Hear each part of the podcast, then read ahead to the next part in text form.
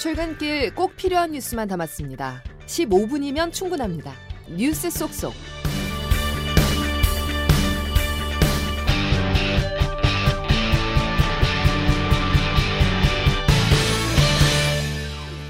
여러분 안녕하십니까? 1월 8일 월요일 CBS 아침 뉴스 김은영입니다. 뚝 떨어진 기온에 아침 출근길이 많이 움츠러든 모습입니다. 자세한 날씨를 기상청 연결해 알아보겠습니다. 이수경 씨 전해 주시죠.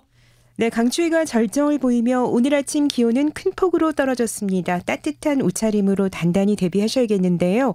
중부지방을 중심으로 영하 10도 안팎의 수온주를 나타내고 있습니다. 내륙 곳곳으로 한파주의보가 내려진 가운데 현재 대관령 영하 16.5도, 파주와 철원은 영하 13도, 서울은 영하 10도, 대전 영하 8, 9도 선인데요. 찬바람이 불면서 체감 온도는 이보다 더 낮은 상태입니다. 오늘 낮 기온 어제와 비슷하거나 조금 낮아서 따라서 종일 추운 날씨가 이어지겠습니다.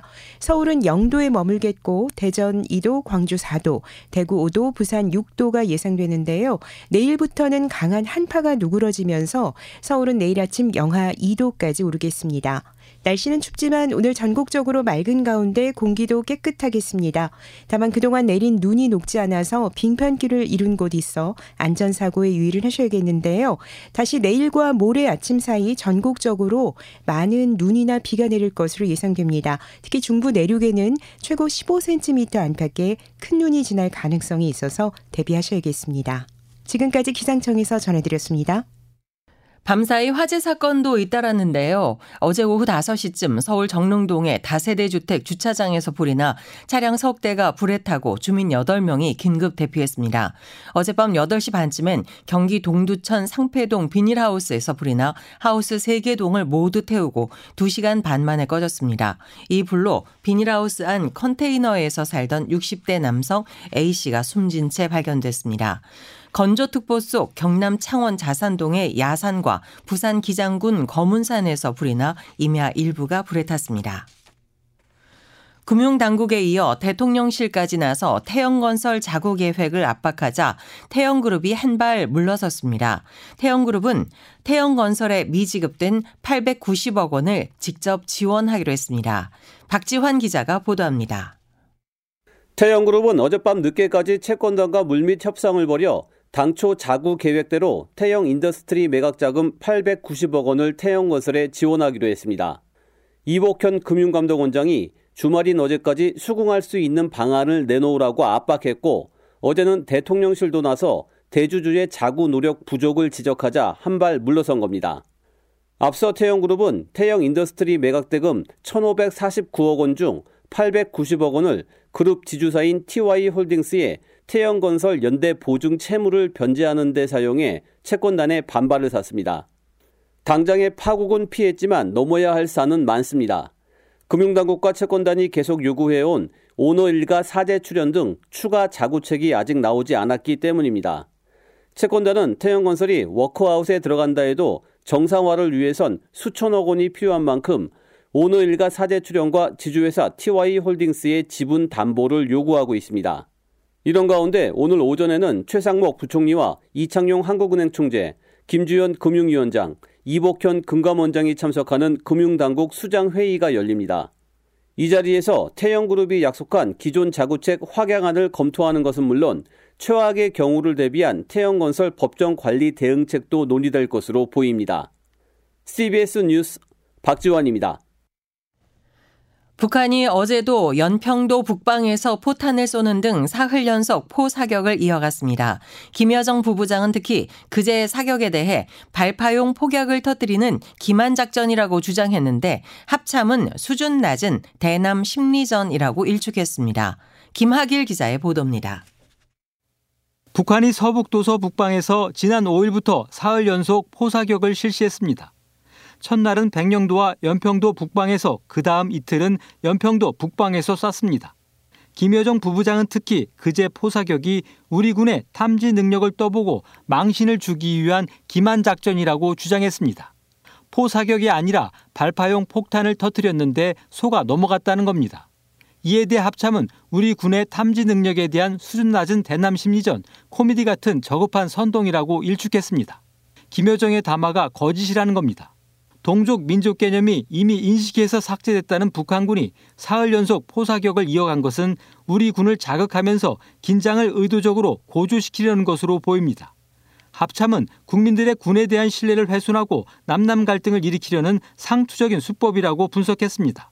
첫날 쏜 포탄이 NLL 이북 7km까지 근접하자 우리 군은 두 배의 대응 사격을 했지만 그 다음은 위협적이지 않다고 판단해 대응을 하지 않았습니다.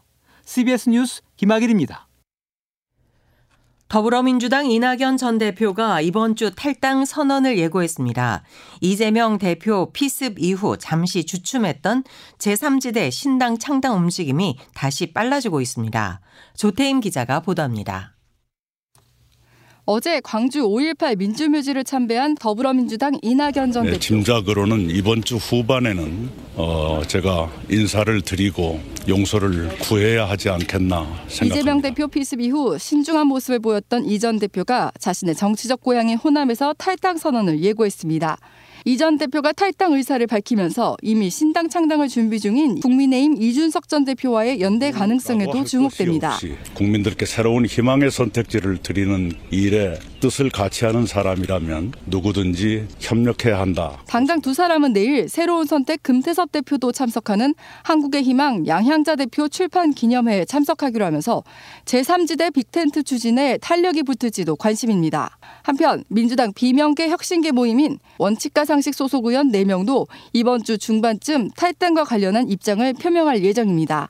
CBS 뉴스 조태임입니다. 더불어민주당을 탈당한 오선 이상민 의원이 국민의힘에 입당하기로 했습니다. 이 의원은 언론사와의 통화에서 2, 3일 내로 입당하기로 했다고 밝혔습니다. 김건희 여사 특검의 거부권을 행사한 대통령실이 제2부속실 부활을 검토하고 있는 가운데 민주당은 국민의 시선을 돌리려는 의도라며 반발하고 있습니다. 총선을 앞두고 대통령실의 개각 범위도 커질 것으로 보입니다. 조혜령 기자입니다. 대통령실이 배우자 관련 업무를 전담했던 제2부속실 설치 작업에 본격 착수했습니다. 대통령실은 과거 정부와 다른 나라의 운영 방식을 살펴본 뒤 규모와 역할을 정할 계획이라고 밝혔습니다. 제2부속실 폐지는 비대한 대통령실 조직을 축소하겠다는 윤석열 대통령의 공약이었는데 참모들의 설득과 윤 대통령의 결심으로 가능했다는 게 대통령실의 설명입니다. 민주당은 제2부속실 설치는 김건희 여사 특검에 대한 국민의 시선을 돌리려는 시도라고 비판했습니다. 더불어민주당 박성준 대변인입니다. 특별감찰관이라든가 제2부속실 설치 문제로 국민의 시선을 돌리려고 하는 건데 이건 별개의 문제입니다. 한편 오는 4월 총선을 앞두고 대통령실의 조직 개편 속도도 빨라지고 있습니다. 윤 대통령은 공직자 사퇴 시한인 오는 11일 전까지 총선에 출마하는 대통령실 참모 교체 인사를 마무리할 예정인데 제2부속실 재설치와 맞물려 조직 개편 범위는 커질 전망입니다. CBS 뉴스 조혜령입니다. 국회 외교통일위원회는 오늘 조태열 외교부 장관 후보자에 대한 인사청문회를 진행합니다. 청문회에서는 박근혜 정부 당신 외교부 2차관이었던 조 후보자가 일제 강제징용 피해자들의 재판을 지연시켰다는 재판 거래 의혹이 주요 쟁점이 될 것으로 보입니다. 또 조 후보자가 강제징용 문제 해법과 관련해 현 정부의 제3자 변제 방식을 흔들림 없이 추진하겠다고 밝힌 것을 두고 여야 간 공방이 예상됩니다. 세계 최대 가전 IT 전시회인 CES가 미국 라스베이거스에서 현지 시간으로 9일 공식 개방합니다. 국내에서도 여러 기업들이 CES에 참가하는데요. 올해 키워드는 무엇이고 주목할 기업은 어디일지 윤준호 기자가 보도합니다. 올해 CES에는 전 세계 3,500여 개 기업이 참가해 저마다의 청사진을 제시할 예정입니다. 주요 키워드는 인공지능, AI로 산업 전반에 AI가 적용되고 융합하는 기술이 대거 쏟아질 전망입니다. 국내에서는 삼성전자와 LG전자 등 600여 개 기업이 라스베이거스로 건너갑니다. 그 중에서도 올해 CES 주인공으로는 글로벌 3위 완성차 업체로 우뚝 선 현대차 그룹이 꼽힙니다. 그룹 계열사 5곳이 참가해 축구장 한 곳과 맞먹는 역대 최대 규모의 전시 공간을 꾸리고 1000명에 육박하는 임직원이 현지로 출동합니다. 가전, IT 중심의 전시를 탈피해 산업 전반으로 영역을 확장하는 CES 기조에 맞춰 현대차 그룹은 모빌리티 신기술의 미래를 그린다는 구상입니다. 그 중에서도 올해 CES 키워드인 AI와 맞닿은 현대차 그룹의 SDV, 즉 소프트웨어 중심 자동차가 기대를 모으고 있습니다. SDV는 정의선 회장이 올해 신년회에서도 강조한 현대차 그룹의 주요 미래 먹거리 중 하나입니다. 우리가 SDV를 지금 전개하고 있지만은 우리는 결국 소프트웨어 그리고 품질 모두 다 같이 잡아야 됩니다. 기아는 5년 만에 CES에 참가해 맞춤형 설계와 제작이 가능한 목적 기반 모빌리티 PBV의 비전을 제시합니다. CBS 뉴스 윤준호입니다. 미국 항공 당국이 비행 중 생긴 구멍 때문에 비상 착륙한 보잉 737 맥스9 기종 항공기의 운항을 전면 금지했습니다. 미국에 이어 유럽과 튀르키예 등도 이 기종의 운항을 일시 중단하고 안전 점검에 들어갔습니다. 변희철 기자의 보도입니다. 미 항공 당국이 비행 중 동체에 생긴 구멍 때문에 비상 착륙한 보잉 737 맥스9 기종 항공기 171대의 운항을 금지시켰습니다. 미 연방 항공청 FAA는 성명을 통해 영향을 받은 항공기들이 안전하다고 확신할 때까지 이 항공기들은 지상에 있게 될 것이라고 밝혔습니다. 제니퍼 호맨디 미 교통안전위원회 위원장입니다. 현재 조사 단계에서 모든 것을 진행하고 있습니다. 배제하는 것 없이 광범위하게 조사하고 있습니다. 앞서 FAA는 미국 항공사가 운영하거나 미국 영토에서 비행하는 보잉 737 맥스9 기종 항공기의 일시 운항 중단을 명령할 것이라고 밝힌 바 있습니다. 미국에 이어 유럽과 튀르키예 등 세계 여러 나라에서도 운항 중단이 잇따르고 있습니다. 현재 전 세계에서 운항되는 737 맥스9 항공기는 모두 215대로 집계됐습니다. 이 가운데 유나이티드 항공이 가장 많은 79대를 운영 중이고 이번에 비상 착륙한 항공기가 소속된 알래스카 항공이 65대를 보유 중입니다. 하지만 국토교통부는 대한항공을 비롯한 우리나라 국적 항공사는 이 기종을 운영하지 않고 있다고 밝혔습니다. CBS 뉴스 변희철입니다. 해외여행을 떠나는 우리나라 국민들이 급속도로 늘어나고 있습니다. 여행업계에서는 올해 상반기에 코로나19 대유행 이전 수준을 회복할 것이라는 기대감이 나옵니다. 황영찬 기자가 보도합니다. 직장인 이모 씨는 조만간 여자친구와 동남아 여행을 떠날 계획입니다. 친구들도 많이 가기도 하고 일본보다는 좀 더 따뜻한 곳에서 여자친구와 시간을 보낼 계획. 실제로 한국관광공사에 따르면 지난해 1월부터 11월까지 우리 국민의 해외 관광은 코로나19 유행 이전에 77% 수준까지 회복됐습니다. 11월 한 달에만 206만 명이 해외로 떠났는데 2019년 11월의 해외 관광객과 맞먹는 수치입니다. 지난해 1분기부터 여행객이 차츰 늘어나더니 시간이 갈수록 증가세가 가팔라졌고 12월에 해외 패키지 여행객 수는 전년보다 2배 이상 늘었습니다. 모두 투어 관계자입니다. 지난 9월 이후 해외여행 송출객 수가 매월 최대치를 경신하며 상승세를 보이고 있습니다. 1분기에도 항공 공급석 증대 등의 좋은 이슈로 해외여행 증가세는 지속될 것으로 전망. 폭발적인 수요에 비해 부족했던 항공권 공급도 원활해지며 업계에서는 올해 상반기 중에 해외여행이 완전히 회복될 것이라는 기대가 나오고 있습니다. CBS 뉴스 화영찬입니다. 최근 SNS를 통해 알게 된 가출 청소년을 대상으로 한 범죄가 잇따라 벌어졌는데요. 가출 청소년을 노리는 이들의 민낯을 민소은 기자가 보도합니다. 가출 청소년인데 하루만 재워달라는 글을 SNS에 직접 올렸습니다. 첫 답장이 올 때까지 걸린 시간은 겨우 3분. 반나절 만에 성인 남성 12명에게 연락이 쏟아졌습니다. 범죄인 건 알지만 비밀을 지키면 도와주겠다. 얼굴 사진을 보고 판단하겠다. 내용도 노골적입니다.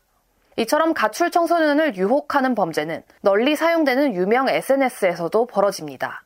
지난달 7일 한 40대 남성이 SNS를 통해 유인한 여자 초등학생 2명을 강제추행하다 경찰에 붙잡혔고 지난달 18일에도 20대 남성이 SNS에 가출했다는 글을 올린 여자 초등학생을 자신의 집으로 들이려다 체포됐습니다. 지난해 경찰에 적발돼 해체된 이른바 가출뱀은 52건으로 코로나19 이후 줄어들었지만 범죄를 저지른 청소년 중 가출 청소년 비율은 오히려 늘어나서 여전히 거리에는 갈 곳 없는 가출 청소년들이 방황하고 있는 상황입니다. 전문가들은 가출 청소년들이 범죄의 표적이 되기 전에 안전하게 도움을 받을 수 있는 쉼터 등을 적극 알려야 한다고 지적합니다. 국회 입법조사처 허민숙 입법조사 연구관입니다. 청소년 상담조나 그리고 쉼터가 있다는 것을 공교육을 통해서 알려주는 것이 굉장히 중요하다고 생각합니다. CBS 뉴스 민소은입니다. 서울 명동 퇴근길 대란 사태를 빚은 광역버스 줄서기 표지판이 임시 퇴출됐습니다. 서울시는 한꺼번에 많은 광역버스가 몰리지 않도록 경기 수원, 용인, 성남에서 오는 일부 노선의 정차 지점을 분산하기로 했다고 밝혔습니다. 일본 이시카와 현 노토반도에서 강진이 발생한 지 124시간 만에 90대 여성이 무너진 주택에서 구조됐습니다.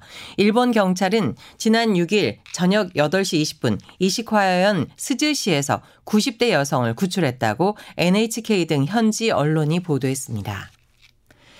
이상으로 1월 8일 월요일 아침에 전해드린 CBS 아침 뉴스를 모두 마칩니다. 함께 해주신 여러분, 감사합니다.